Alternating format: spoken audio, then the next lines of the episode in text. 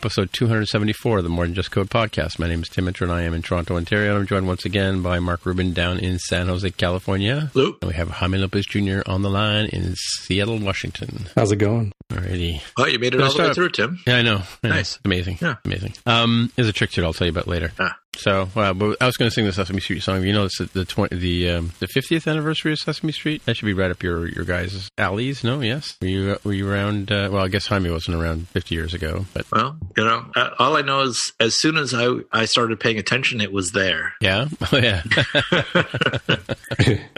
right, right, okay. Yeah, I remember I remember hearing about it at school and then and then trying to tune it. We used to have to watch it on uh, on UHF on channel 19, which is like the U- uh, no channel 27, I guess, was the uh, American PBS channel, right? That carried it.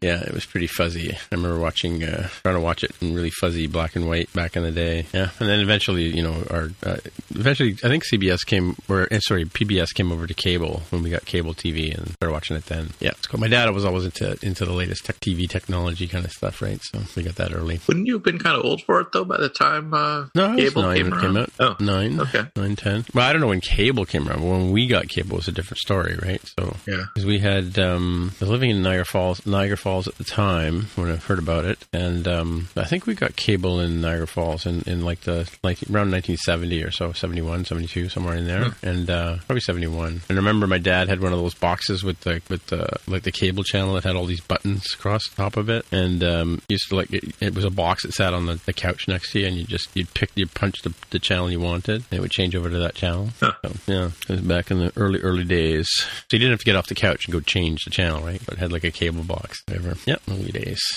Anyway, so uh, uh, we have some fact check. We have lots of fact check from last week. Oh my god! Um, yeah, so we were talking about the new Photoshop um, for iPad that came out, and uh, Jaime mentioned that there was a new file format slash extension, and so I had to go look that one up because I knew it was a, a PSD, which is a Photoshop document uh, file, but apparently the new extension is PSDC, and the C stands for cloud. So it's like a, so it is if you put a file up on on the Adobe Cloud and you open it on your iPad, it does open it, and of course you can work on it and put it back to Photoshop. It's Photoshop uh, Creative Cloud and, and version, and it will it will open up the PSCD sorry PSDC file. And I'd mentioned that uh, I had been using Photoshop since um, 1.0. I remember getting they'll have the discs here somewhere, floppy disks, and um, it came out in 1989. I think I mentioned it was 1990 last episode, but it was 1989. And I was also talking about another fact check was talking about Adobe Fresco. Um, I was I, I was surprised that I got it for free, but and I thought I just assumed it was because I had the a, a Creative Cloud uh, subscription of some type. But it turns out it's using the freemium model, so you can use it for free. Um, but if you want to upgrade to the and I'm doing air quotes advanced or premium features, you have to pay uh, a bit more money. So uh, and this is in U.S. dollars, I believe. Uh, Thirteen forty nine a month is for a Fresco single app plan. Um,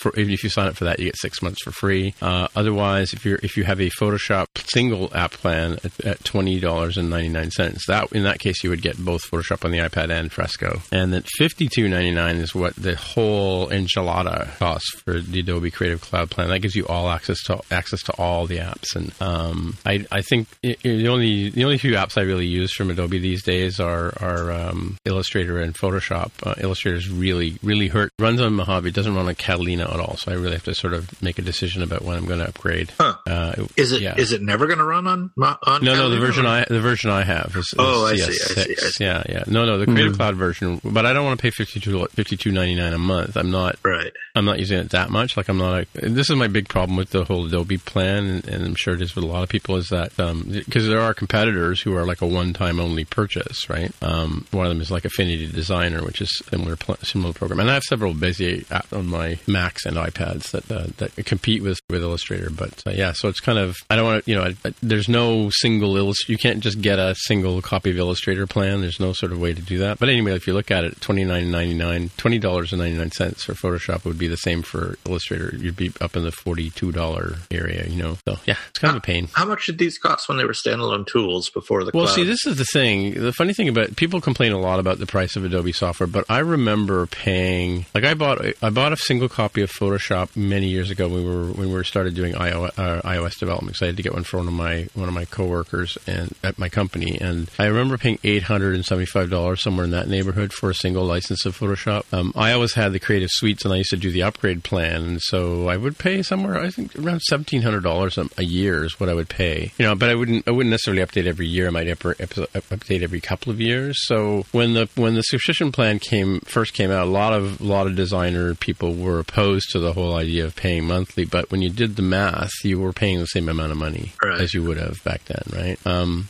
and so it's kind of it's kind of uh, um, an interesting argument because if you look at things like Final Cut Pro from Apple or Logic Pro, right? Final Cut Pro was somewhere in the neighborhood of thirteen hundred dollars when you bought it, a single license for Mac. But when they switched over to the App Store, I think it went down to three hundred dollars, like when they got the Mac App Store going. Mm. So I'm not sure what it is today, but I guess we could look it up. But um, you know, uh, Apple realized that they couldn't really sort of charge, you know, distribution charge distribution style pricing for it. Um, um, mind you, I should. I think the. I think if you wanted to get the master collection, which for Adobe, going back to them for a minute, if you the master collection included every license, every site, every application they had, um, and that would. So you, you had to. You had tiers. They had like a designer tier. They had a web developer tier. They had a film producer tier, and you. And those. That's what I was sort of in the, for the seventeen hundred dollars or whatever. But I think twenty four hundred dollars around there was would get you the entire master suite, right? So which was still steep, but you know when when you consider you got every single app on the planet, you know that, that that Adobe makes, you know? So, like, if we were using uh, Adobe Premiere for video editing, I think, like, Tammy uses Audition to do her podcast editing. So she's she's on the Creative Cloud plan, right? So she pays, the, you know, somewhere in the $52 range per month for that. So Yeah,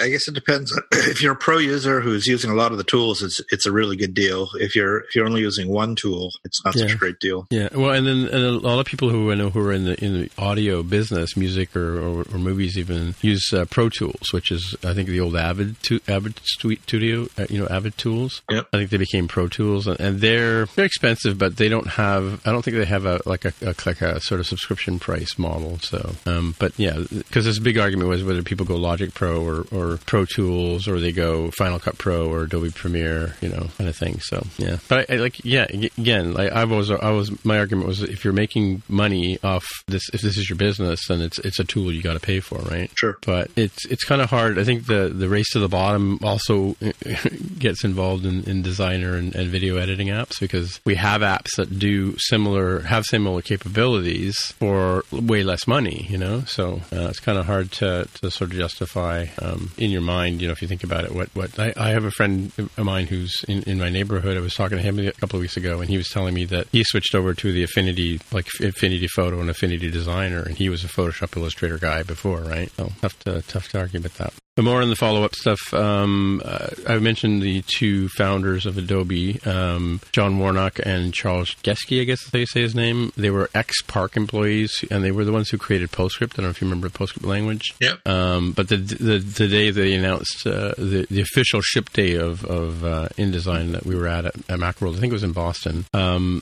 that was when Charles Geschke um, announced his retirement, um, and it, Apple famously licensed PostScript for five years um, because Steve Jobs wanted to buy Adobe, um, but they wouldn't sell. So they bought a large um, bunch of shares and stuff, and so they had a five-year license for PostScript. Started that in 1985, and that's what started. And they put it in their LaserWriter printers, and that's what started the whole desktop uh, publishing revolution, right? With uh, the Mac and LaserWriter and PageMaker, which was a competing product as well. But uh, yeah, all through the miracle of PostScript, which is kind of how I got into coding because you know we had to go and fix post, um, uh, PostScript files a lot too because they would they would often be flaky back in the early days. Um, and last bit of follow up here is we were talking about VMware Fusion with Jaime in the after show, and uh, I'd mentioned it was around fifty dollars. It's actually a photo, VMware Fusion uh, 11.5 is seventy nine dollars US, seventy nine ninety nine, and I don't think that includes a, a, Windows license. There you go. That's our fact check.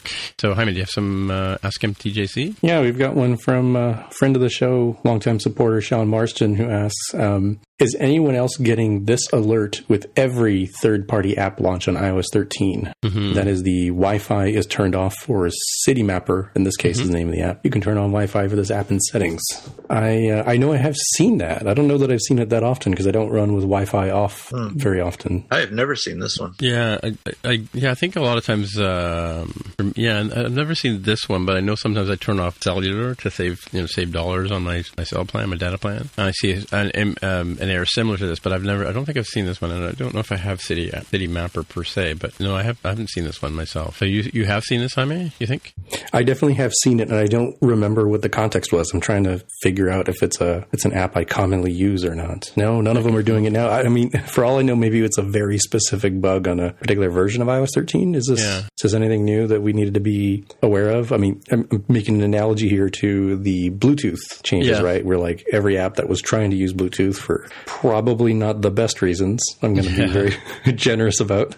Um, I've seen a ton of those, and I, I, think I'm seeing fewer of them now that I've decided to say yes or no. But um, mm-hmm. um, I don't know. Did this Wi-Fi one I saw more than a handful of times. What's what's misleading about this error is if you look behind it, the screen says check if mobile data is turned on on your phone settings. So, so that's what I'm saying. I think if I have if I'm out and out and about and I've got um, my mobile data turned off for a particular app, it, it, often tells me it can't run because you know some network error, right? Um, and it's not always clear, as, like as this one is saying that you're not using Wi-Fi or you, basically I've gotten network errors, but and if I want to use the app like Instagram or something like that, I'll, I'll have to go in and flip it on, and then, it seems to be fine. But I think this is this particular screenshot is is maybe a bit misleading. I don't know. Sean might have to let us know if uh, if this is the case that like he had um, cellular data turned off when he tried to launch this app. But, but, yeah, I have seen this. I've seen a similar error, but not, not this particular one. Not not complaining about Wi-Fi per se, right? Yeah, I'm, un, I'm unclear. And again, I don't normally run with Wi-Fi off, and I'm trying it now, and I'm not seeing it in any of the apps that I normally use. So yeah, but I mean, if you're, uh, I'm saying, if you're out in the street and, and you don't have a, a, Wi-Fi connection, right? You're you're using cellular at that point.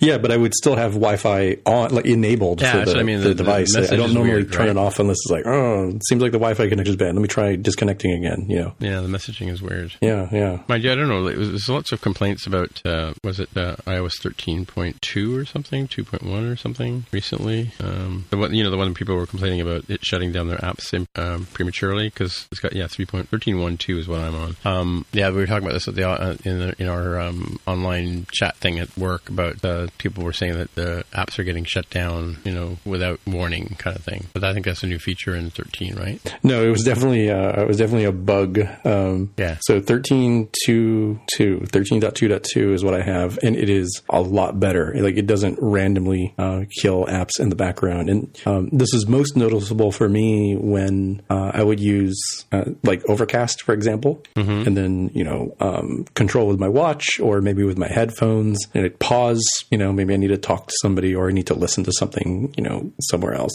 and then I'd press the button to play again, and it has killed Overcast. And the default behavior in this situation is to play the music app on something. I'm not even sure what it plays. Oh, it's not yeah, necessarily yeah. the most recent thing you played, from what I figured out. Um, and so it was really, it was really jarring, really irritating. Really glad that they're no longer killing um, apps in the background uh, haphazardly. I guess it didn't seem like it was, you know, super reproducible in terms of like, aha, if I put this app in the background, it's dead. It would just seem like like the low memory warning or whatever it was that was supposed to be there was like a little too aggressive in trying to clear things up. Yeah, I, I, I know I've had that situation where if I haven't been listening to something for a while and I flip and click the, I still use earbuds, but if I so if I click the the volume start stop volume button or whatever on the the um, or the middle button on the, control, it would it would start playing the music app like you said instead of I would be expecting Overcast. But that's because I hadn't been using anything for a while. But yeah, I guess it's weird. I was going to ask you like how you knew an app had been shut down in the background because usually when you go back into apps, there like you mean like they wouldn't even be there if you went to swipe up on your phone, like they would be gone, or like doesn't it sort of keep a state of them? No, like you would, and this is where like podcasts and, and Overcast was like the most obvious one because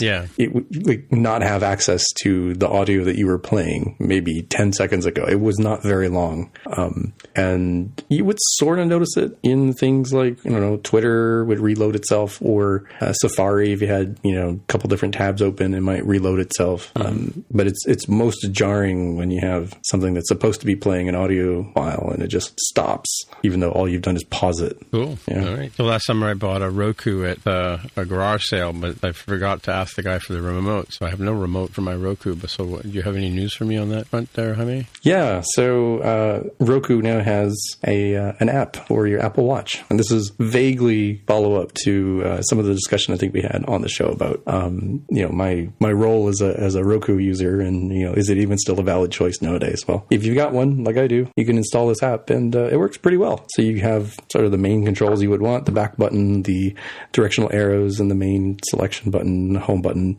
Um, the nice thing is that it also has. Uh, you might be able to notice in the uh, the photo. We'll have this link in the show notes for those of you driving home. That there's a couple different uh, views that you can have, and one of the views is the list of most recently used uh, channels that you've been using. So mm. it, it's okay to use the on-screen directional pad, but I wouldn't recommend it. Sort of like in general, it's it's way better to just say, "Oh, cool, I'm going to go to Amazon Video," or "Oh, uh, you know, CBS All Access or Netflix or something," and then navigate your way there. So it's pretty handy if you've lost the remote, like in your your particular situation where you didn't even have it, mm-hmm. or uh, if you're you know on the couch and you're like, "Oh man, I really don't want to go you know across the room to go get this thing." It's it's you know, it's winter season. It's getting cold. I'm snug as a bug here on the couch. Yeah, I'll just I've got my watch on. Let me just use this instead. Yeah, but it's funny about this this Roku thing because I think I told you I bought a new TV for my mom and, and it had Roku built in. Right, it wasn't like I ch- had a choice. Um, yeah, because I, I do have the Roku app on my phone. I've just never tried it with this this Roku that I got from the street sale. Right. Um, yeah, interesting, cool stuff. But yeah, being able to control it with your watch is kind of funny. So is it a standalone Apple Watch app? I'm curious. I think so because I don't. It, it's it's hard for me to tell, uh, and I didn't mm. look too closely because I do have the Roku app on my phone, mm-hmm. so I haven't looked to see in the. I guess I could take a look in the watch. I never actually looked at the watch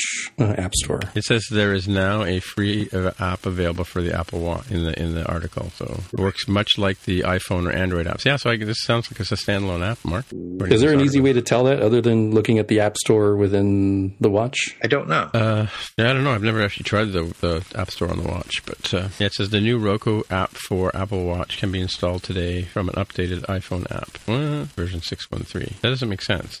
is it? it Searching say, on my watch. It doesn't say explicitly that it's a standalone app. You just check my Roku here on my phone. Hmm. Well, the Jeopardy music. Sounds plays. like it's not standalone if you can install it from the from their updated iPhone. Mm-hmm. Yeah, yeah, yeah. Okay, I gotta, I gotta have, have, to have a device plugged in, which I don't have one right, right now. So, you know, it's funny. I'm not exactly sure what I installed because there is a Remote 11 remote for Roku that's in the Watch App Store that I do not have, and the screenshots look different. Hmm. hmm. Well, we'll have to we'll have to have some follow up for fact check for next week. I mean, yeah, I, am not entirely certain. And I, thinking back to WWDC, I'm not entirely certain how you know if uh, other than oh, it doesn't appear in the normal App Store on my phone, sort of thing. Yeah, yeah. Well, this next next follow up here is uh, sort of we you know I gave a high, really highly praised review of uh, um, Photoshop for the iPad last week. You know, I still I'm still in love with it. I think it's I still think it's a great idea. Um, but yeah, my my headline here is I called it designers are fussy um, because there was nothing but bad reviews on online about this uh, the launch of this app. I think people misunderstood or or perhaps Adobe's marketing wasn't quite on point when they said that uh, this was a re, in quotes real Photoshop. People were expecting a full Photoshop. Again, I don't know how, well, how you would expect to get an entire suite like Photoshop into the version 1.0 of uh, Photoshop for the iPad. In fact, you know they give it a different name for a reason, I think too, right? Um, but and as we speculated last week in the article, it does say that or the uh, the um, Scott Belsky um, acknowledged that that it, they basically did refactor, as you guys were, were surmising, uh, the the code. Like they, they went back into the code and they, they, they converted it over for, for Photoshop for the iPad, and they were doing an MVP. They were doing a minimal viable product to get it out the door. And he said, if you know, if they had made it perfect, they would never ship. So um,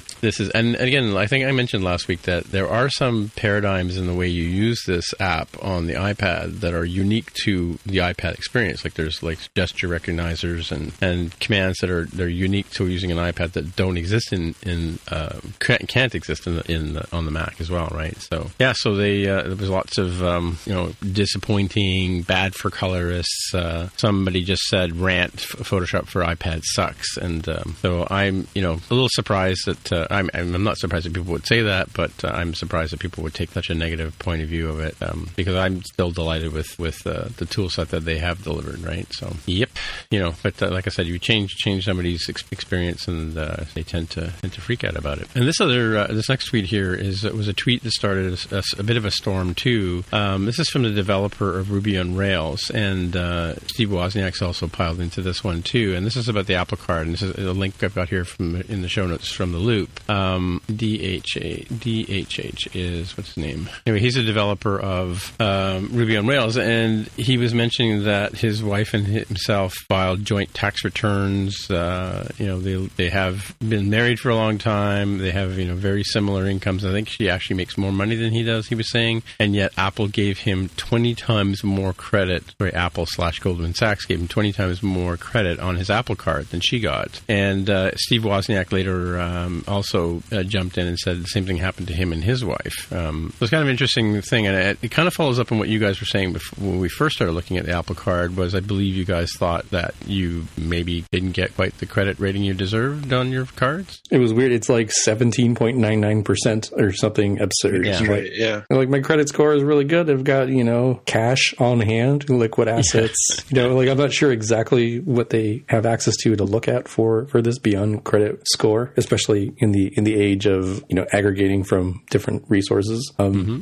But I certainly didn't see anything like this where you know ostensibly your your household income is the same whether you're uh, you know DHH or his wife, yeah. and yet you know he had like a twenty times higher credit limit, which doesn't make a lot of sense to me. Yeah, yeah. I think well, and so of course the, the part I missed out of the lead here, or the part I'm bearing in the lead, was that that he's claiming it's a gender bias, and um, of course Goldman Sachs is uh, uh, Andrew Williams, uh, Goldman Sachs uh, representative spokesperson, said that they don't use they don't factor gender into their uh, into their accounting or their, their valuations, and and they say that each account is looked at individually, um, and uh, you know each I guess they're saying that each person has a credit history, and and I don't, I don't know if you guys how you say your and your your credit is good because I, have looked at a few credit score um, sites myself, and there's a new service here in Canada started about a year and a half ago, and I recently dropped it because there was an investigation by our Canadian Broadcasting Corporation uh, show called Marketplace where they investigate this kind of stuff, and they found that the people who do these online credit rating things are not. They say in their in their fine print, this is just for entertainment purposes only. They're not really credit people, and blah blah blah blah. So they, I don't know that they actually have the same calculus that the banks would use when they're when they're creating a credit rating for you. And they don't have access to the same well, kind of level of detail. For, you know, if you get it from Equifax or one of the three, there are three yeah, in the U.S. at least. Places, there yeah, are th- yeah. there are three credit bureaus, I guess they call them, mm-hmm. Equifax, mm-hmm. and I don't remember the other two, the names of the two. If you get it directly from there, and there are places,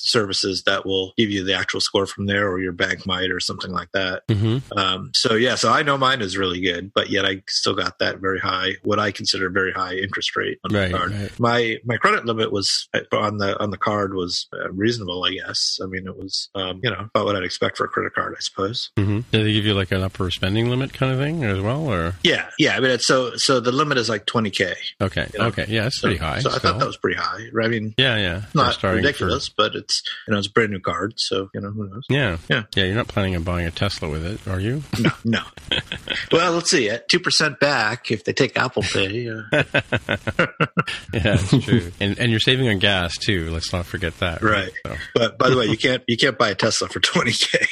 no, I know. I, that's what I mean. Like twenty k is not going to do it for you. Is what I, where I was going with that. Right. Right. So, right, right. Yeah, but I'm, i think you know when I when I was running my business in early early days, running working on Macs, selling Macs and stuff like that, I had to work pretty hard to get like a twenty five thousand dollar credit limit. You know, yeah. um, you know they had to have some securities and had to sign some papers and all that kind of stuff. But yeah, like normally when you start a credit card, they they give you like five thousand dollar limit or something like that, right? So um, and you and you earn it by. You, I find you earn more more uh, room on your credit card by not paying the bill off every month. I don't know. I mean, you I think you, you said you, you cover your bills every month, and and uh, do you find that they offer you more credit over time on, on normal credit cards? Oh no, no, you're you're right. Like it would be better to try to spread things out a little bit and pay a little bit of, of interest because yeah. I I treat it like a charge card where you know whatever I've used up, I pay it all back down every month. I, every month right. I hit zero, so right. that's how I talked myself into all right. Even though I'm offended by this 17.99 percent APR, it really isn't meaningful to me because yeah, I'll just pay it off anyway. Exactly, so it's zero. exactly the same way. Yeah, yeah, yeah, yeah. Huh, interesting. Yeah, so we'll have to have to keep an eye on this story. There, there was a couple of other um,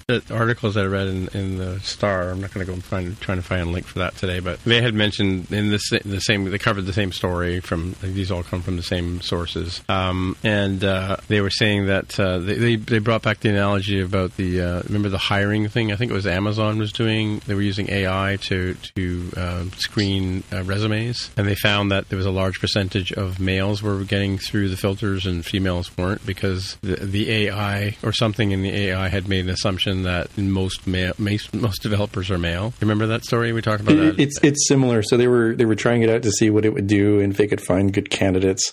And the the problem is when you look at some of the diversity issues that Amazon and, and many other tech companies have, it's kind of not surprising that eventually the AI said, "Oh, well, I'm getting reinforced in the idea that um, men do so much better and therefore are much more likely than women to succeed at Amazon." Uh, not anything about the reasons why that's happening, right? But just like Yeah. This is how it's done. And then so it, the the AI just like practically started hating women. Is like, no, the women or can't. any mention there's- of women like, too. Apparently, that was a story. but you know like- what with with that case and and actually maybe even in this particular case uh, it's very possible that none of the data that they used to for these for these models actually said male versus female because remember Mhm. how these machine learning models work is they learn features that are just completely unrecognizable to a human you know it's Right. it's you know you look at like an image classifier the, im- the the features that they recognize in the images are just random splattering of pixels and and and it, it doesn't look like anything to a human but yet it makes sense in the data.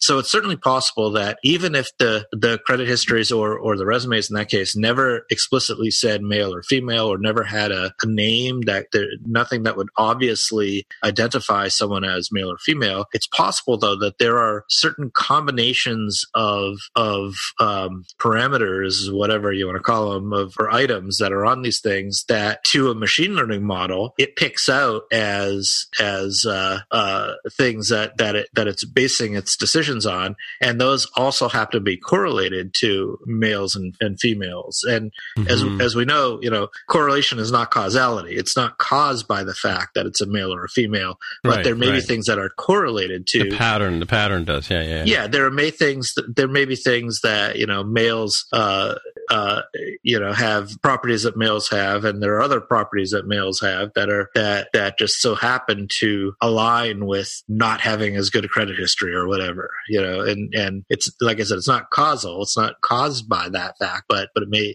there may be uh statistically statistical connections and and the models are picking those out somehow without even having any intentional bias. And it's possible that the model has a bias built into it that was not intentionally put in at all. Mhm, But mhm. but maybe there is a bias in there, and so they just have to fix the model. Yeah, I, and that's what I was saying about dragging machine learning or AI into this into the story is that um, you know they're what we see as a as a as a relationship. Like you know, again, don't forget human beings. We like to put things into boxes and categorize things. That's just how our, our little brains work. But um, machine learning or computers are do, doing this kind of stuff are not like humans. They don't need to categorize this in the same sort of ways. But um, it is possible, as you know, using the future is scary kind of metaphor, that that um, decisions could be made for for un, uh, unlikely reasons. I, I, I get what you're saying. Like like you know, if you tend to if you tend, tend to like foosball and and you, you shop in particular stores, you know that might you know make the model think that you're of a better credit risk than someone who shops at you know Babies R Us or and places like that. Right. You know, or, Yeah.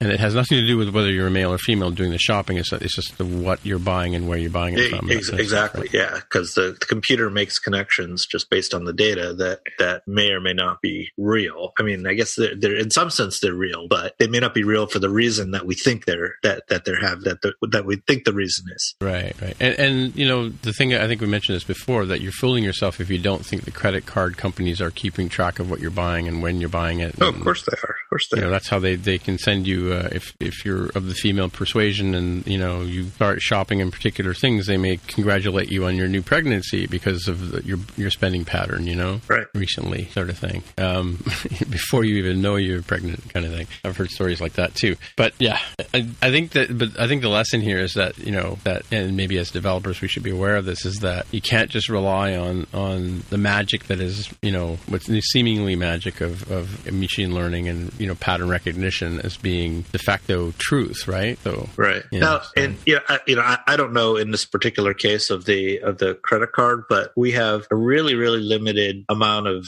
data, Mhm. uh, and the two data points that we have, and I, maybe there's more, but I but I only see the two. I see this DHH guy who was the inventor of Ruby on Rails, Ruby on apparently. Rails, yeah. And we have Yep. Steve Wozniak, who is who's Steve Wozniak. So Yeah. it's quite possible that the model picked out people who are famous in the tech world, uh, Or driving segways, yeah. inventing these, you know, things that made bazillions of dollars, and therefore they got a higher credit rating. Mm, And and maybe maybe their wife and, and I again I don't know I'm just surmising maybe their wives just got the normal one that everybody else gets but but, but these two guys got the super bonus 20x one because of who they in particular are mhm, so it's mhm. hard to draw conclusions from just these two data points. Yeah, and again, is, is it is it who or, or what? You would think it would be what they're what they're they're spending on. I mean, like this is that big data stuff that you know all the banks and credit unions have that we don't have. We're not privy to, right? Um, they they they have much larger uh, things to, to consider, right? They have more more information to work with, right? Like spending histories over twenty years and that kind of stuff, right? Right. Or yeah, I mean, it might it, it might not even be that complicated. It might just be the system said, "Oh, that's Steve Wozniak. Let's give him a much much higher credit rating than everybody else." Yeah, yeah. This is the whole. This is the whole WWDC isn't really a lottery argument. Is that where this comes from?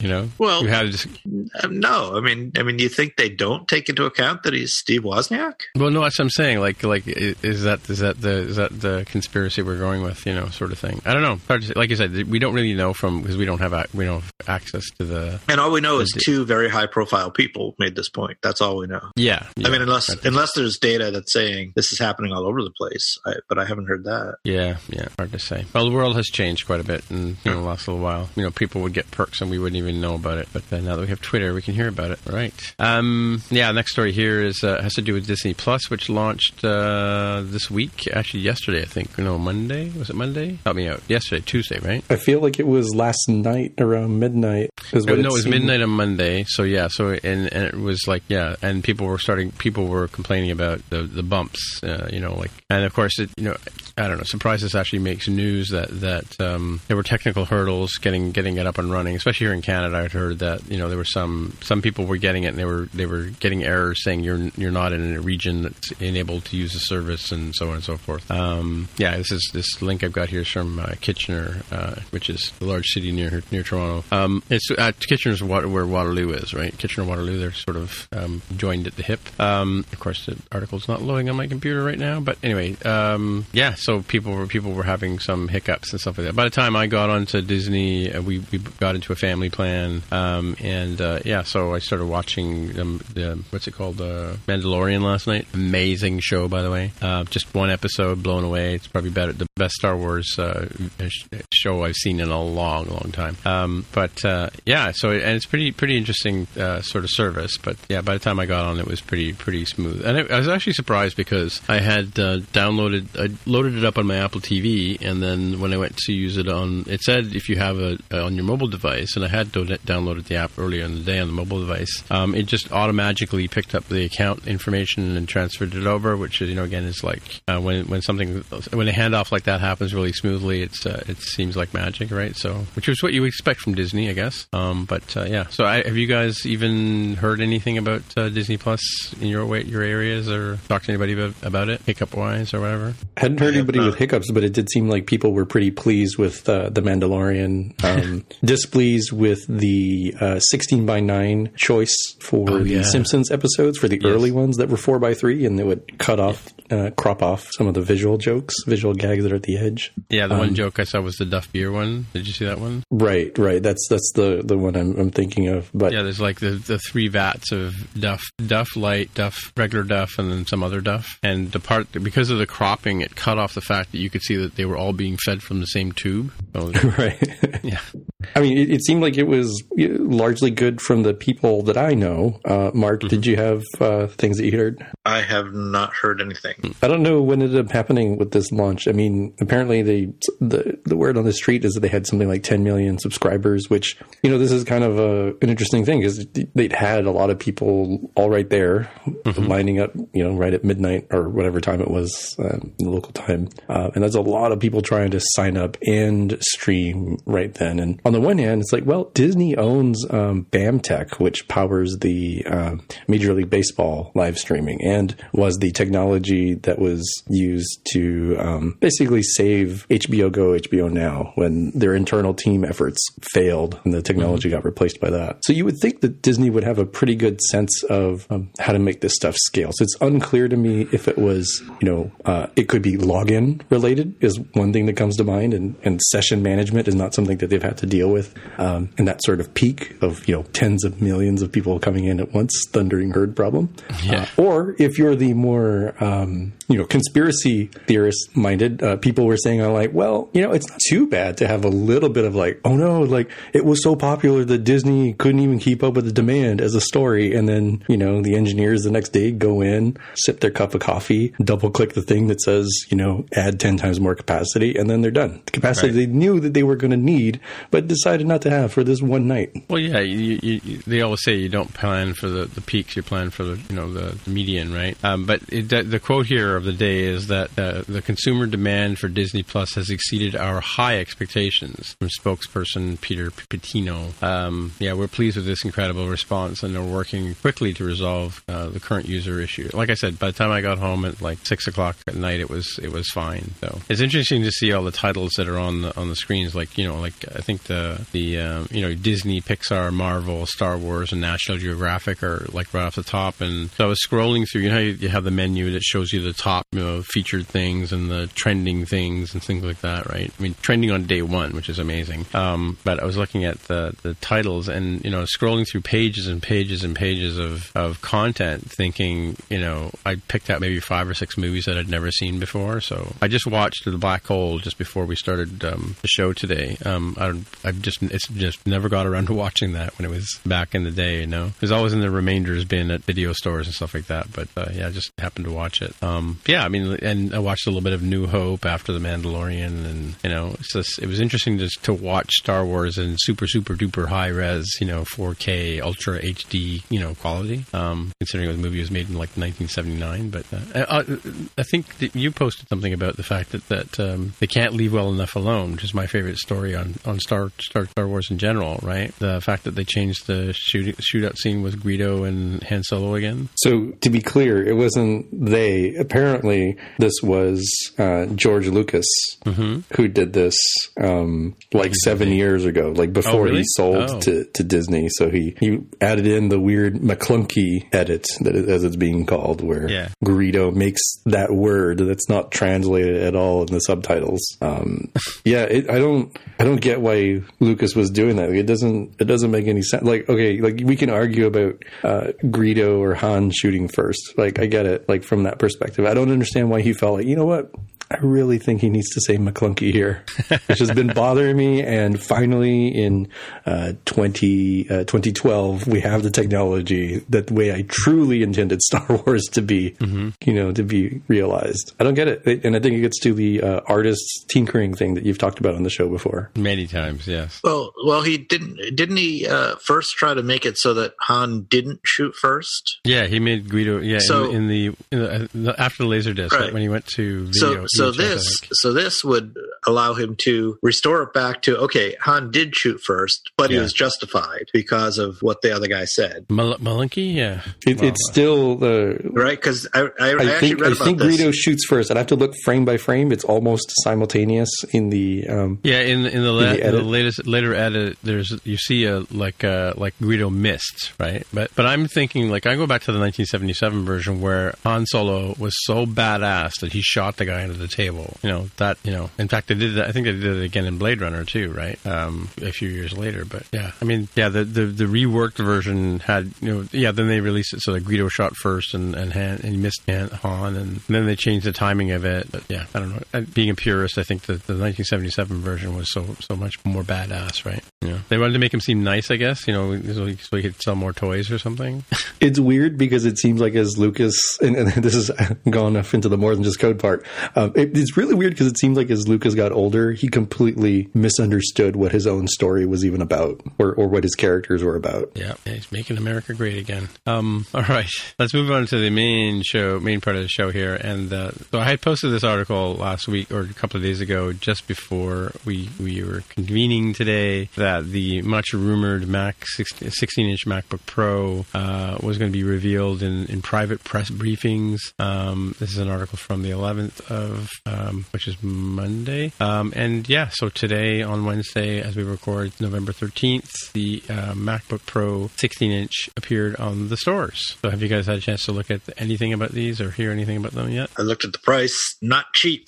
Not, Not was cheap, but Mark, but Mark, remember, you're effectively getting, you know, like a few hundred bucks You're off. getting 3% 3% discount. off, What are you yeah. complaining about? Yeah, Yeah. Let's see, three I'm not percent off five thousand bucks is what? Let's see, ten percent would be five hundred bucks. So three percent would be about maybe hundred, roughly one hundred and seventy-five bucks, roughly. Wait, so you're you're talking about cranking it all the way up to like the full full shooting deal, like the the six thousand ninety nine, I think, if you crank it up. Well, not even the full one. I mean, just sort of the roughly average price was around five thousand, wasn't it? It depends what you did. Like they've, uh, well, here, let me just click the buy. Yeah, let me do that. Yeah, So so I it actually- starts I off actually at, did starts this and off at figured out- twenty three ninety nine Canadian, right? So or no, Canadian? American. Really? Tw- sorry, American twenty three ninety nine Oh, okay. American. 20 yeah, yeah, I'm looking. Well, okay, but you'd want the high-end one, so twenty-eight hundred. but the minimum storage is minimum configuration is sixteen gig and five twelve, right? Sixteen gig memory and five twelve storage. Yeah, so they bumped up the storage so that 512 is your, your baseline. That's not too shabby, right? It's not too shabby. Um, looks like the 2800 model, the higher end model, terabyte, starts yeah. at one terabyte, so that's pretty good. I think for my case, I said, well, if I wanted to drive this into the ground, as I'm doing with my current 2012 era Yeah. MacBook Pro, 64 gigs. That's another. Oops, I clicked it wrong. Well, I, I need eight terabytes of storage for sure, and I need uh, sixteen gigs, uh, sixty-four gigs of RAM. So I'm at So it's another 800 bucks. Fifty-seven. So I'm at 35.99 so far. I'm at fifty-seven ninety-nine. But if I, Well, I might as well get the better processor too, the i9, right? Yeah, I mean, Yep. for, for 200 bucks more, it'd be silly to get the middle popcorn. Exactly. You gotta Right. wait for the high end. And six, 8 gig of 16 gigs of RAM is actually not that much these days. No, I think no. you want 32, if not 64. If you're if you're in Photoshop, you want 64. But uh, Yeah. you know, most of us can get by with 32. So I'm at six thousand ninety nine dollars. If if I put in the faster processor, sixty four gigs, uh, the, the faster, the more. Uh, You got to get the faster graphics card too. Yeah, the faster graphic card and, and eight gigs of storage, right? And I might as well throw uh, Final Cut Pro, which oh, by the way is two ninety nine. I remember I- just for our fact, check, two ninety nine for for Final Cut Pro, and then I might as well put Logic Pro in there so I can mix the podcast. Yeah, so I'm at sixty five ninety eight now. Yeah. Oh, okay. and I need another- three percent. I don't get the three percent. if you can find a friend who has a a, a uh, an Apple Card in the U.S. Yeah, yeah. But of course, I need another power supply, right? Yep. And then, of course, I need the AirPods Pro, you know, um, buds because you know I can't listen to you know, eight gigabytes. I can't listen to the fan blowing all the time. I have to have the noise cancellation, right? So Yeah. Okay. It's actually not as not as expensive as I initially thought, but Right. but it's still not cheap. there's no thousand dollar dongle for it though. True. yeah, I'm going to switch over to Canada and see how much this is in Canadian dollars because I'm sure there's a bump in exchange rate as well. Yeah, yeah. So it starts at thirty four ninety nine Canadian for the, the high end model. Let's go. This is this. This is that. Uh, I'm at seventy two hundred dollars Canadian for the just for the hardware. Oh, boy, I forgot to update the um, the processor as well. So seventy, yeah, roughly seventy five hundred dollars in Canadian Canadian Oh. dollars. Seventy four fifty nine. I'm going to take up my favorite app, PCalc. Seventy four fifty nine. I'm going to I'm to do the conversion into American dollars so you guys can see how much more we pay in Canada for the same piece of equipment. Right. So clear this. Seventy. By the way, PCalc, folks, if you're looking to do quick uh, conversions from Canadian to American or Fahrenheit to Celsius, it's an awesome app. So yeah, seventy four fifty nine at today's exchange rate is fifty six twenty five for the full configuration. That's not bad. That's cheaper than the American one, right? You sure you maxed it out? That doesn't make sense. So I've, yeah, I've got the I've got the the i9, uh, 24 2.4 gigahertz. I've got 64 gigs of RAM. I got 8 gigs of memory for the graphics. I've got an 8 terabyte storage drive, and and yeah, 7459 converts to 562594. How much is it for you guys maxed out? Check. Maybe they're taking taking pity on us because we don't have Six the three percent. six thousand ninety nine. There's four hundred dollars difference. That doesn't make sense. You're right. That doesn't They make sense. they heard you complaining about all this uh, Canadian uh, tax or whatever it is. Hmm, what do you know? Yeah, I feel better already. yeah. how, how many do you want to buy? Now, how much would you pay? I was waiting for somebody to say. Um, Uh-huh. and, and some other things that are kind of nice about this, but has me. I mean, I'm probably not going to get it on day one, like just to be clear, because of a couple of reasons. One, I still want them to pull it out of like a sandbox, like a Yeah. literal child sandbox, so that it still works. And, and supposedly it does. It has But it has different instead keys, of half. right? what's that? There's different keys on it now. different keys. So instead of the the butterfly one that has been much maligned for for years, it is a scissor switch style key, which apparently makes it a little bit less likely to have uh, you know a single grain of sand you know, destroy the, the the ability to use the key.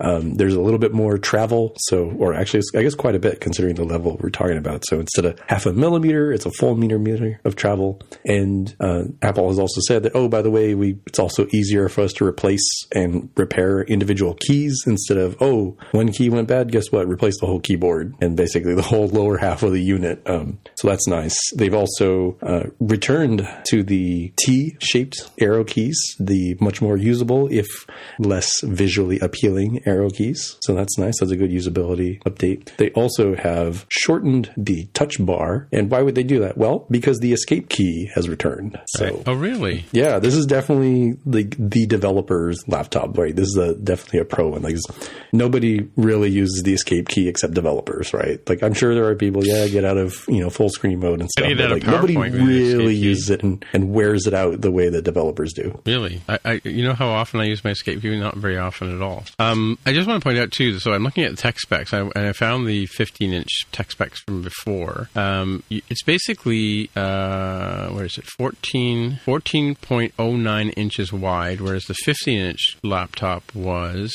discontinued one uh, 13.75. So it's a quarter of an inch wider. Yeah, people were saying that it is bigger than the 2015 that it replaces, but is roughly the same size as the older 2015, like the uh, sorry, the the older 15 inch, the 2015 model. Oh, the one with the wider bezel. Yeah, yeah, yeah. And yeah, they've shaved the bezels off. People are already complaining about sort of the weirdness when you see the the squared um, edge and then like the really squirkly type curve on the bezel. I want to see it in person. I don't know that it's going to really bother me. Um, I mean, I just want just want to get stuff done. So Yeah. and this this laptop that I'm, I'm recording this very show on is. Obsolete. Is giving up the ghost, you know. It's it's it's seeing the light. Is that a 15 you're on right now? It is a 2012, the first Retina MacBook Pro. wow, that's even older than mine. I've got a 2013. Yeah, yeah, and I, I haven't truly needed it because I'm like, ah, you know, I do a lot of stuff, new work stuff, and I want to tinker with stuff. Ah, it's arguably work stuff. Um, but this has just gotten, you know, so much, you know, use, and now uh, one of the USB A ports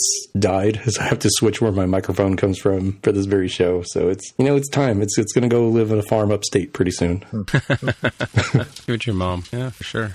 Okay, so we have an article by uh, Alexander Grebenyuk about the Swift UI layout system. And I think it's really kind of a neat one to look at and, and read and, and try to understand based on the diagrams and screenshots that he's made, where he talks about how Swift UI's layout system works, especially when compared to auto layout. And it works quite differently. And he points that out, right? That auto layout, you more or less have a relationship between anything you wanted, whereas Swift UI works kind of more like the old frame based layout right? Like even just this three step process of like, cool. Uh, step one, the parent proposes a size for the child. Step two, the child says, I'm going to choose my size. And then step three, the parent places the child in the parent's coordinate space and generally with sensible defaults like centering rather than I think upper left that the old frame layout used to do. And there's other sort of nice things that work too, right? Like I, I know that images, image views were always kind of a pain to work with um, in any sophisticated way in auto layout, or at least I found it kind of painful where sort of weird things would happen if you had a constraint set incorrectly. Whereas in this case, it's like, well, if I don't explicitly tell the layout system that I want this to be resizable, I can make the frame anything a darn well please. The actual size of the image is what will be respected. And so that's a little bit easier to sort of grok through what's going on. And then he also talks about the um, the stacks, right? The H stack, V stack, and Z stack for horizontal, vertical, and 3D, back to front, for lack of a better word. Stacking and sort of how that system works. I think they sort of take the concept of what UI Stack View did, but makes it even easier to understand because you don't have the sort of same paradigm that auto layout has, and, and arguably some of the, the baggage that auto layout had as it went from like iOS what six onwards. Um, and also, kind of towards the tail end, he talks about how uh, it's not layout specific per se, but the Swift UI can take a peek at the environment variables such as size categories. You can say, "Cool, um, are we in the large size category? Give it twenty uh, points of padding versus you know 10 points mm. which i think is a little bit easier in some respects but i honestly don't know without having tried this in any sort of major realistic project as to whether that's better or worse than the way size classes used to work like make like maybe it works really well for like tutorial stuff and then when you're in an actual team maybe it's an absolute nightmare i'm not sure yeah, it's interesting. I'm playing playing around with uh, auto or sorry with Swift UI quite a bit, and it it does. There are some things that are a bit odd, um, some weird things to learn. Like I still haven't figured out how to get an image to fill the entire screen. Like it, it wants to use safe area, so you get you know the the chin and the head bump at the top. Um, I haven't quite figured out how to sort out how to get that, but you know I think looking at this might make it um, more understandable. I think in in the past, oh, there's tabs here. Look at this. Uh, in the in the past, you would um, you know you'd get the size of the window, and then you would you would basically scale your image to fit the window. You know, back in the frame frame days, right? Um, yeah, so it's it's been a bit tricky, but and I've got a little bit of one of my picks is going to be talking about uh, a little thing I discovered in Xcode that I wasn't aware of, and I, most people haven't talked about yet, though. But uh, kind of handy, helpful for this this kind of stuff. Yeah, but this this is an interesting interesting good read. Neat. Yeah, I haven't tried out your scenario, but looking at the the little note he has here about safe area. So yeah. the one thing I do like is that the safe area is what you're dealing with by default, and then you have to go out of your way yes. to not to do the default. Yeah. Um, and it appears to me that adding a dot edges ignoring safe area with a parameter of dot all is probably what you would want just based yeah, on the name. But like I haven't tried that. We had a we had a when we went from system, uh, system six when we went from iOS six to iOS seven. You remember they had that that um, edge inset or edge offset or something like that um, that we had to override or turn off when we were if we were laying up for both OSs or iOSs. Right. Mm-hmm.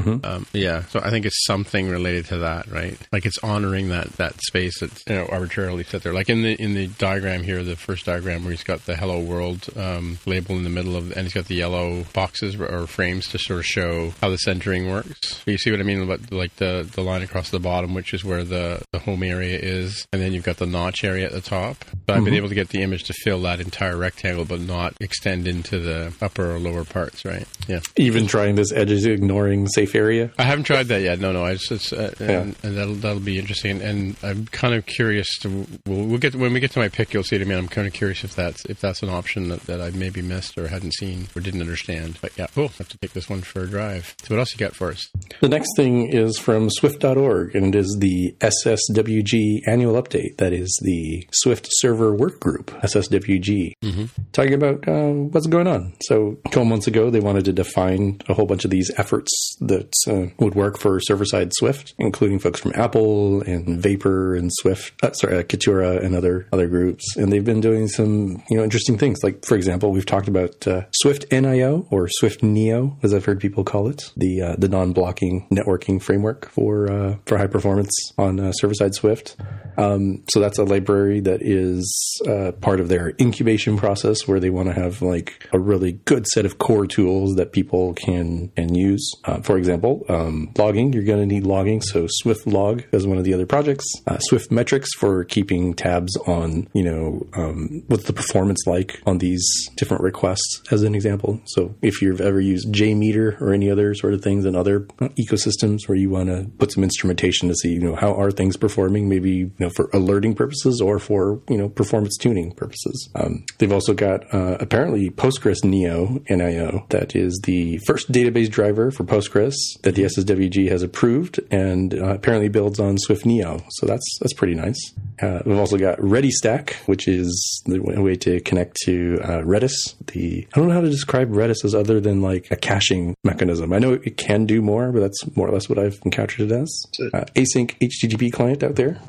Question? I was just going to say Redis is just a it's a key value store database. I know it can do more. Like I actually looked just to double check before. I was like, oh, I guess I can do some other stuff too. But key value store cache, you know, highly performant cache is more or less what it does. Yeah. Uh, let's see. Uh, APNN APN Swift. So for the Apple push notifications. And as we mentioned, since you're going to have to make this change anyways by uh, November of 2020, switching over to the HTTP2 uh, library if you want to send uh, push notifications to uh, to Apple's APNS service. Um, maybe you'll give this a try. And then rounding things out, they've got uh, StatsD client and Prometheus, which, from my understanding, will work with the Swift metrics stuff to do more of like I think they're kind of more like adapters to get the metrics into different kinds of reporting mechanisms. Not my area of expertise, but that's that's more or less what I got out of it. Uh, also, they've they've got some tooling updates, like uh, they're making uh, official Swift images available for Docker uh, for Swift three, yeah, four, and five on Ubuntu, and they're doing the slim images that required only what is required to actually run Swift, which is almost certainly what ninety nine percent of us out there actually want to do, as opposed to the one that lets you um, build and run Swift. Not saying people don't do that, just more people do the latter, I think.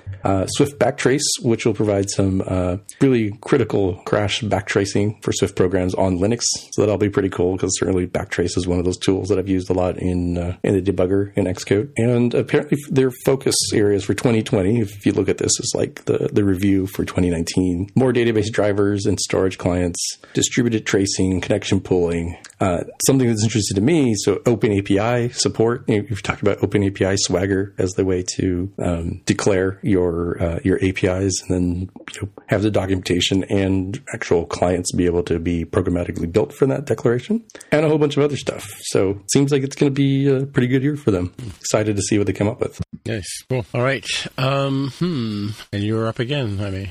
Yeah, it's it's kind of a tech news day with related to uh, to GitHub. So GitHub Universe is their two day two days yeah two day conference going on, and uh, some major things came out of it so far. So the first one is that they're uh, extending their sponsor program, so you can tip individual open source creators for their work. So it was in like early access invitation only. They, they've expanded it beyond that now. Um, also, uh, really thing that uh, I think is pretty neat, and I actually signed up for and I'm using. Um, GitHub has come out with a um, betas for iOS and Android of a mobile app, a native mobile app for iOS and Android. So you can log in and manage all your GitHub repo stuff, and it's pretty cool because it, uh, as far as I can tell, it seems like it might be based on GitHawk, or at the very least, the uh, developer involved in that, uh, friend of the show, Ryan Nystrom, formerly of Instagram, now over at GitHub uh, is working on that team apparently, and uh, I also enjoy the fact that this uh, this client, this mobile client, supports dark mode by default, which is cool. That gets an A plus in my book, and also um, it's pretty nice that it handles the SAML SSO option for um, authenticating to other organizations. Like for example, my employer's organization, right? I have my own personal GitHub account, and they have added me to their organization, so I can do development on our private repositories, and it's really nice that I have access to do that on your phone. On my phone, so I can look at pull requests. I can get um, apparently I can get push notifications, but I just turned that on, so I don't know if I will be turning that back off. kind of right. yeah, yeah. risk reward sort of situation if I want to get notified uh, yeah. through that means. And I will say that it does give you the heebie-jeebies in terms of um, the authorization page. Kind of, at least when I read it, is like this is basically giving this thing authorization to do just about anything that you could do yourself as uh, logged in as yourself. Mm. So hmm. it seems really scary. And if it was a third party app, I probably wouldn't have accepted it. But because it is a first party app, and I got the uh, the warm fuzzies that I got emailed from GitHub's automatic system, to like, hey, FYI, uh, a first party OAuth application was given access to your account. I'm like, yep, that was me. That's obviously the right one. So that was pretty neat. I like it. I've never been super happy with the web the web based portal view of um, of GitHub. So I'm going to see if this uh, this changes my life in any meaningful way. At the very least, it's kind of a cool tool toy to play with now. Nice, yeah, yeah. And apparently, they've also added like better notifications and, and other stuff, you know, notification handling because that can get sort of out of hand from GitHub. But I haven't seen that yet in uh, in GitHub. So hopefully, that will launch soon because I currently am using a whole bunch of email filters and rules to sort of parse out, you know, which emails do I or which notifications do I actually need to look at, which is you know apply to stuff that I'm interested in or to things that I'm working on versus things. Like, well, I happen to be part of that organization, and therefore I'm sort of getting spammed. So hopefully this will make things a little bit easier to manage in your your digital life, working on uh, projects using GitHub. So, uh, dumb question. So this will only work with Git repositories, or will it also work with Bitbucket repositories? I believe it is only through GitHub. I didn't see anything that gave me any hint that you'd be able to connect it to arbitrary um, yeah, usage. I have the GitHub app. I don't know. I can't remember if it, if it accesses the other, other type of repo on the Mac. I mean.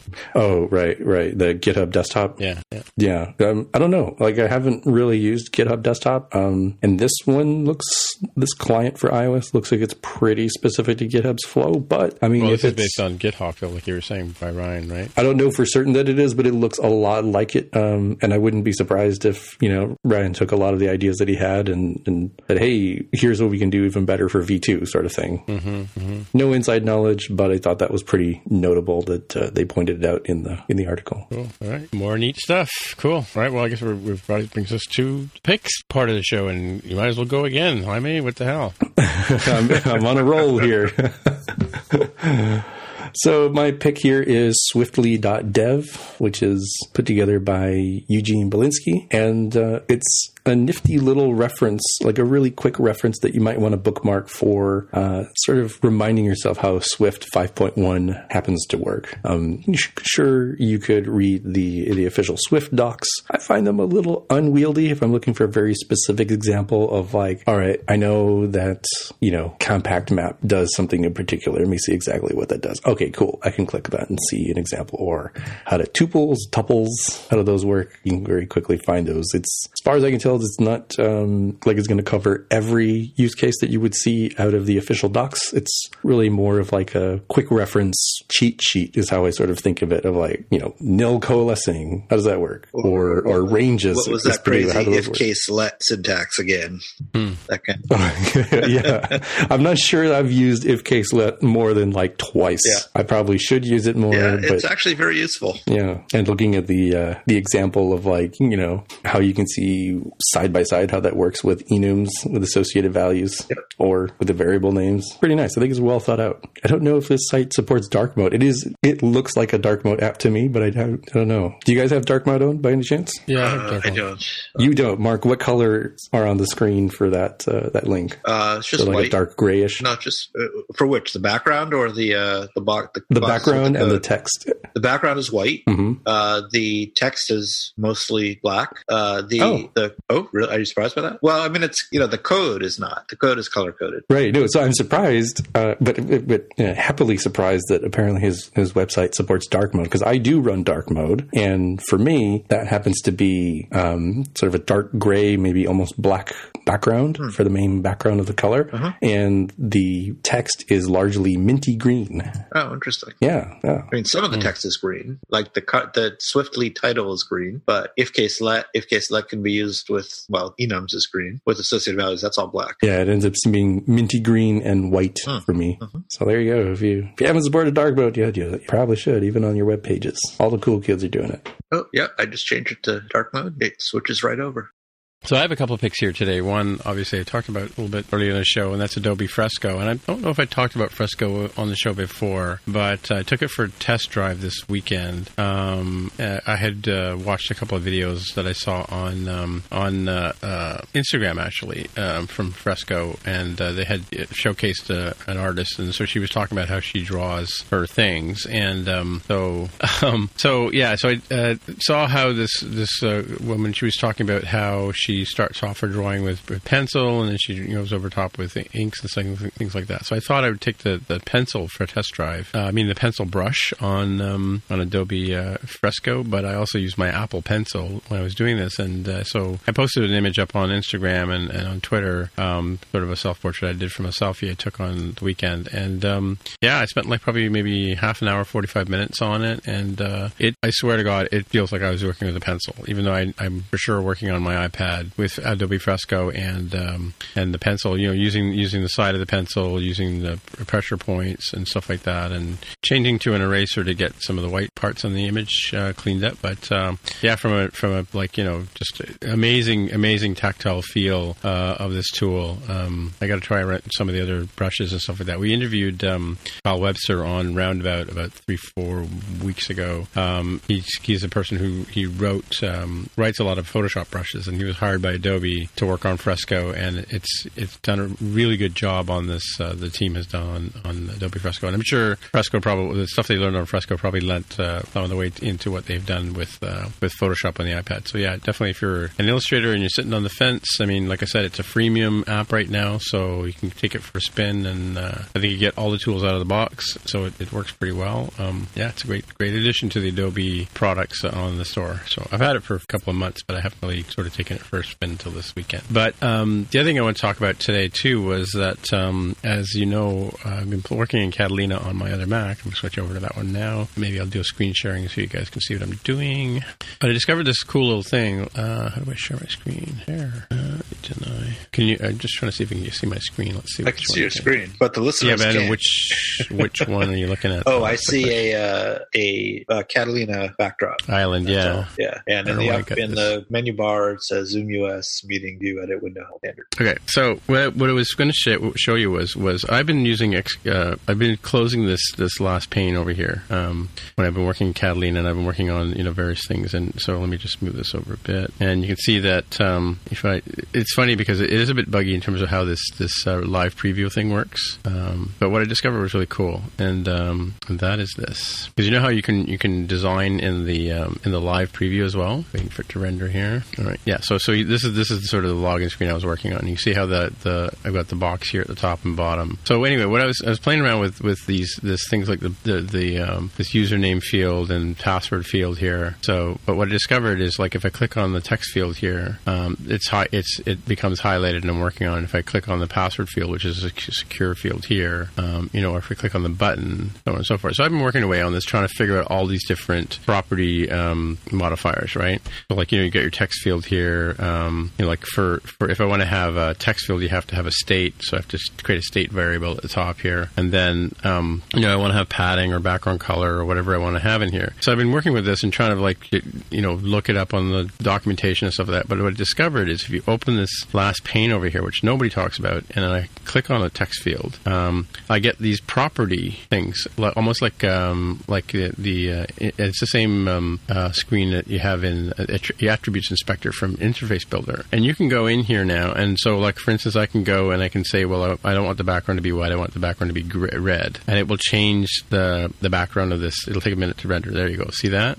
And if I and I can change it to whatever color I want. So if I want white, um, I can play with the corner radius by changing the number in this here to 10 or something like outrageous. Oops. And wait a second for it to render. So it's handy to, to be able to use these these things, and what it does, it actually changes the code here in in the, the code view as well, right? So it's kind of handy, like a visual editor, to kind of see what's going on. Like I can see what my, my state variable is here, right? I can see the, the, the placeholder text that's in the text field. So it was handy when I was trying to figure out how to you know to lay this stuff out. Once I stumbled across this view, I could see what um, what you know options I had available for like if I'm working on a button or something like that. That's my pick this week is is to talk about how um, you can go in and play around with these things, and if I want to add a new modifier, this is what I was talking about with the edges before. Let's say if I want to click on that image, so I'm not, I've now got the image highlighted. This little add modifier thing at the bottom, if I can get it to pop up. Come on, baby. There we go. Yeah, it really pays to have a 16 gig or MacBook 16 with uh, lots of memory. So you see this big long scrolling thing here. These are all the attributes that you can apply to this particular item, like this image here, right? So let's see, what were we talking about? Edges or something? Edges ignoring safe area. There it is. This guy right here, right? Yep. If I choose that, and what was the property? All, right? All. Yeah. So I see how that's not, and maybe you have to get rid of this aspect ratio, right? Comment that out. Let's look at your. Uh, yeah, look at that. Yep. Wow, that was easy. So now, for those of you on the phone driving at home, my uh, the image now has has fit the uh, entire screen, entire entire window. Let me just shrink this down a bit. There you go. So you can see it's fit the whole window, right? So it's cool. Like I mean, um, I had like I, I I don't think I ever maybe I should probably go back and watch one of the WWDC videos, but I don't think I've ever worked in in the you know six months I've been working with or five months that I've been working with with Swift UI. I've never had this this last pane open hmm. until the other day when I just and I just stumbled across it. I was working on this stuff. Right there, you go. Yeah, it's actually kind of new to me, and I probably should rewatch some of those sessions because maybe they briefly showed it, but it, it wasn't front and center. And I I do like the fact that this goes a long way towards something I'd said before, which is that the whole canvas thing and the way it works with the texts in live updating, it, it just seems like it really fully realizes what what storyboards in Interface Builder in particular were trying to do. Yeah, yeah. So I'm, I'm hoping that they'll have a storyboard equivalent for this to do more flows rather than the sort of the nib based sort of look and feel that they have here. Yeah, yeah. But yeah, you can see what I was what I was trying to do. I was trying to replicate our login screen um, using Swift UI, and yes, and again, it's like you know, it's amazing that you can do it in this much code, right? You know, these few lines. Yeah, I I think the underrated thing from this uh, this little inspector panel that um, you've shown me and Mark is that it, it actually makes it kind of discoverable in a way that maybe the docs wouldn't make Yeah, super exactly. Obvious. Like, what does this thing do? I don't know. Let me try it and see if it does anything. Yeah, and like so, so you know, I've been I've been struggling. I mean, I've been playing around with you know trying to get like you know trying to, make the buttons fit the, the view in a pleasing way. You know, because if you if you don't have any padding on these these uh, text fields, they go edge to edge, right? And depending on what what uh, like if the image behind it was set to uh, I think it was fill, um, they would extend off the screen, and it, it makes no sense, right? You know, you look at it, and even even as a non-designer, you would go, "What the is that doing?" Right? And how do I make the button the same width as a text field? Because it's a different kind of object, right? And, and I'm sure if you look at it, it's not pixel perfect anyway. It looks to me, it looks like off by a, a nudge, right? Oh, um, but it's yeah, probably, it's probably this, because you have both the image and the, the VStack inside a ZStack. So the Z, so the Well- ZStack is being sized by the resizable of the image. So and the, so the VStack goes to the edge of the ZStack. Yeah, so yeah, and using that parent-child model that, that Jaime was just talking about, exactly Right, like like right. in order to get the image to sit, in order to get these text fields to sit on top of the image, I had to put it in a in a Z stack, which is the three-dimensional front-to-back thing that Jaime was talking about, or Right. alignment, I guess we'd call it back in the day, right? Um, so yeah, in order, so I had to put the, I, I, I, don't, I don't think it matters if I put the image before or after, but because it's it's in the same stack as at the same level as the V stack, right? So the text fields are contained in, in here as well, right? Like you see, I don't know if you can see the blue line that's around here now that I've got that selected. Yep. Yeah. So which is handy, right? Um, but yeah, so you can see that that all of this. I wonder if it's collapsible. Oh, it is collapsible. Look at that. You can even collapse it like uh, in like you do in, in regular code. Well, it makes makes sense because it's Xcode. Duh. But yeah, so like yeah, you can see that the Z stack and the V stack are at the same level. That was my that was what, I discovered you know, just through poking around with things that I could get you know lay it to work the way work the way I wanted it to. That's cool. Problem solved. It, it is a, a brave new world, and I, I do hope that there are some significant V2 changes for Swift UI in 2020. Yeah. Um, but it is pretty neat to see where they're they're going with this, and I'm I'm pretty excited about. It, it sounds weird to say, but I'm kind of excited to relearn how UI stuff works on iOS. Yeah, yeah. But even I just clicked on the V stack here. Even, even it- it has the ability to have modifiers. But what's weird about this add modifier thing is is it seems to be that everything is available on on each object, right? See what comes up here. Like even if it's not reasonable, it's not filtering it down yeah, in any way. see. Like I would I would expect, yeah. So yeah, every, corner radius. Like why would I have a corner radius on a V stack, right? Yeah. I, f- I forget how VStack works, but that might actually apply to everything that's within it. Oh, you 'Cause I think? think VStack, Well, as but- this guy talked about in the article, would add But, the, but you wouldn't have something. Well, stop scrolling so fast, Tim. you wouldn't have uh, auto capitalization, for example, set on a VStack. Why not? That's in your list. I mean, maybe we want to auto capitalize the secure field that he has here in his example, you know? Yeah. Make it so you could never type in the right password because it auto capitalizes what you're typing. I don't know. You're right. I, I, I'm being facetious here. I don't. I don't know that some of these make a whole lot of sense without understanding sort of the, the, the order of operations that Swift UI Yeah. interprets these things. Yeah. All right, you, would, it is- you wouldn't have a navigation bar title on your on your VStack. Right. Yeah. Yeah. true. yeah. True.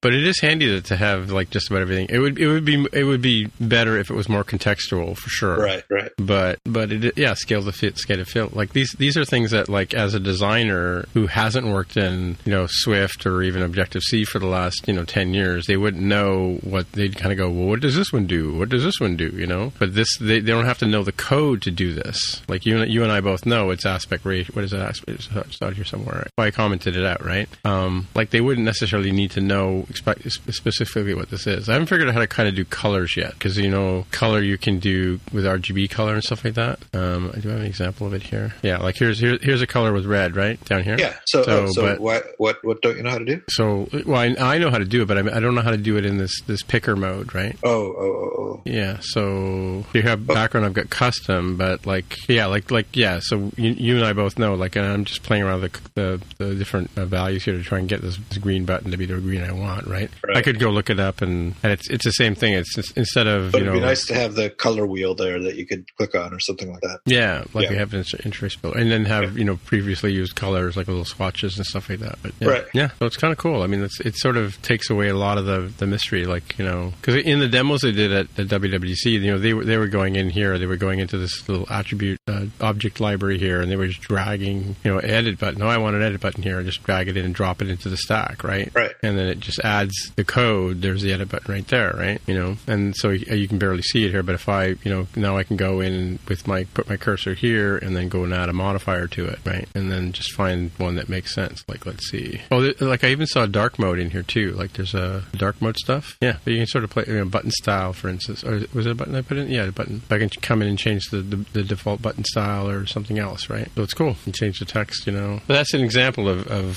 how how easy it is to come and try and find something here, right? Like this would be, yeah, that's neat, neat stuff. And that's my pick. Cool. Yeah, all right. Well, I guess that's it for the week. So, hey, Jaime, if people want to get in touch with you, how would they do that? I'm on Twitter as at Dev with a hair. All right. And Mark, if people want to get in touch with you, Mark R at smapsoft.com. all right. And as I say every week, my name is Tim Mitra, T I M M I T R A on the Twitter machine is the best way to get a hold of me. And so until next time, we'll say bye-bye. Bye. Bye. Bye.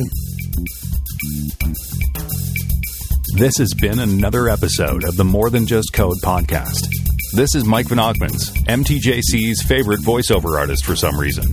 If you want to find out more about the show, you can visit the More Than Just Code website at mtjc.fm. There you can find a summary and show notes of each episode. We list links to the apps, code, and news that we mentioned on the show. If you like the podcast, tell your friends. Please leave a comment on the website, and if you can, please write a review on iTunes. And please recommend us in your favorite podcatcher. All of these things help others find out about the show. We really appreciate your help with spreading the word. We're also on Twitter, Facebook, and Instagram. We'd love to hear from you. So use the hashtag AskMTJC. Once again, the podcast Twitter account is at MTJC underscore podcast. Please consider supporting the show by pledging any amount on patreon.com slash MTJC. Thanks again for listening. We'll see you next time.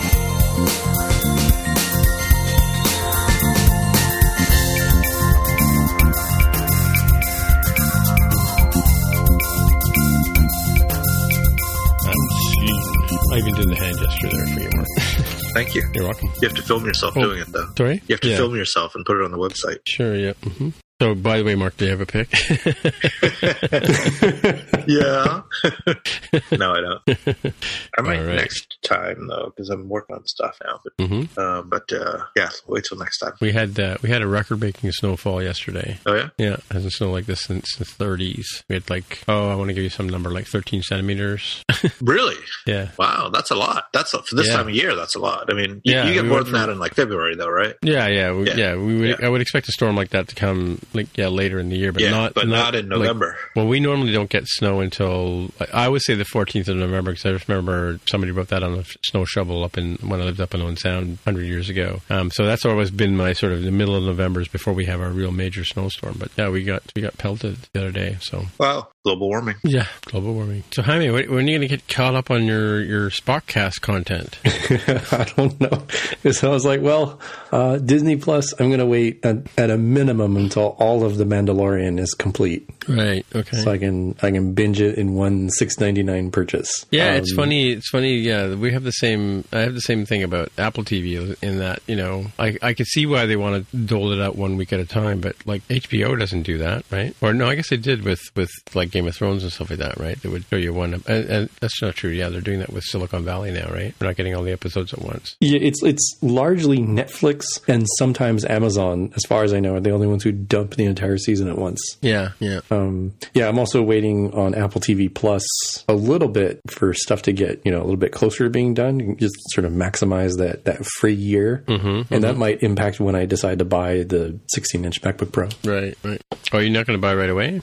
No, I think I want to. I know things will be busy with travel and other things. So I'm like, well, I'll need some time to set up my laptop, yeah. and um, I won't have as much time to watch Apple TV Plus. So mm. maybe I might do it in like January, mm. and that'll give time to like, oh no, like, this thing breaks in half if you even look at it crosswise.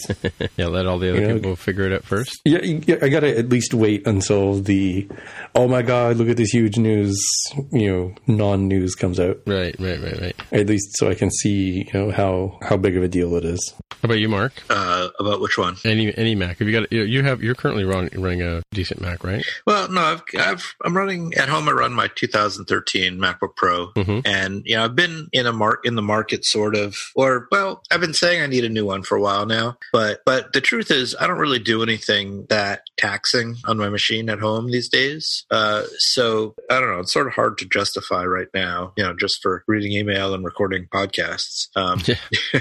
but um, I also, when I'm working at home now, I, t- I tend to I tend to use a, a, monitor. I plug into a monitor, so I don't even have the laptop open. Oh yeah, yeah. And I rarely take my home laptop out of my house anymore because if right. I if I need if I leave the house, I take my iPad. I need to do something. Right, right, right. So so it's sort of hard to justify getting another laptop at all. I'm I'm actually sort of thinking about getting just a Mac Mini and plugging it into my monitor. Oh really? Yeah. Yeah. Because yeah. pretty much for half the price, I can I can get something that does what I need it to do. Really. So you don't sit on the couch and work on stuff or whatever. Well, I do, but I but I have it sort of. But I have the the Bluetooth keyboard and the Bluetooth trackpad, mm-hmm. and and I kind of I can have the monitor like in front of me on the coffee table. I do that.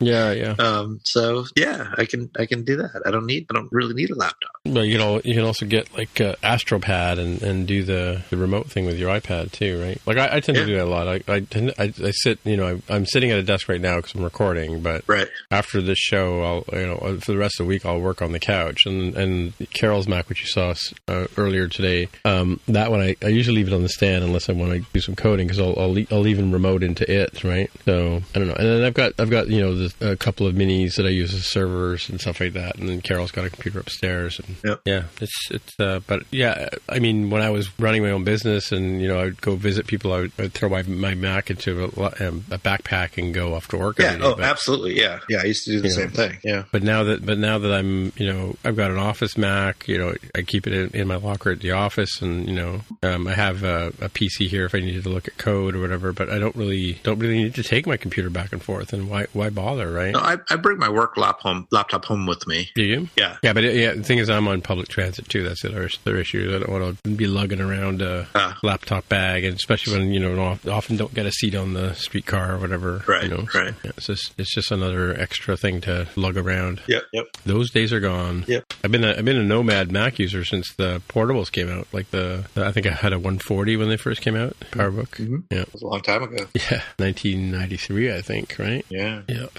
All right. Well, I think I'm going to watch some Disney content. Yeah. All right. Get my money's worth or my, my trial worth. Yeah. I'm driving my car up and I'm taking a few people with me. We're all taking our own cars. Yeah, you, will probably be pooped. Yeah, probably. But we'll see. Well, let me see if I can get Ricky maybe on the, the sit in. Ricky? Remember Ricky Who's we Ricky? met at the WWDC? Ricky? Which one was he? The guy with the long hair did all the research. Oh, the guy who did the podcast with us. Yeah, yeah, yeah, yeah. yeah he, yeah, he, he was more prepared than we usually are. Bringing some professionalism to this podcast.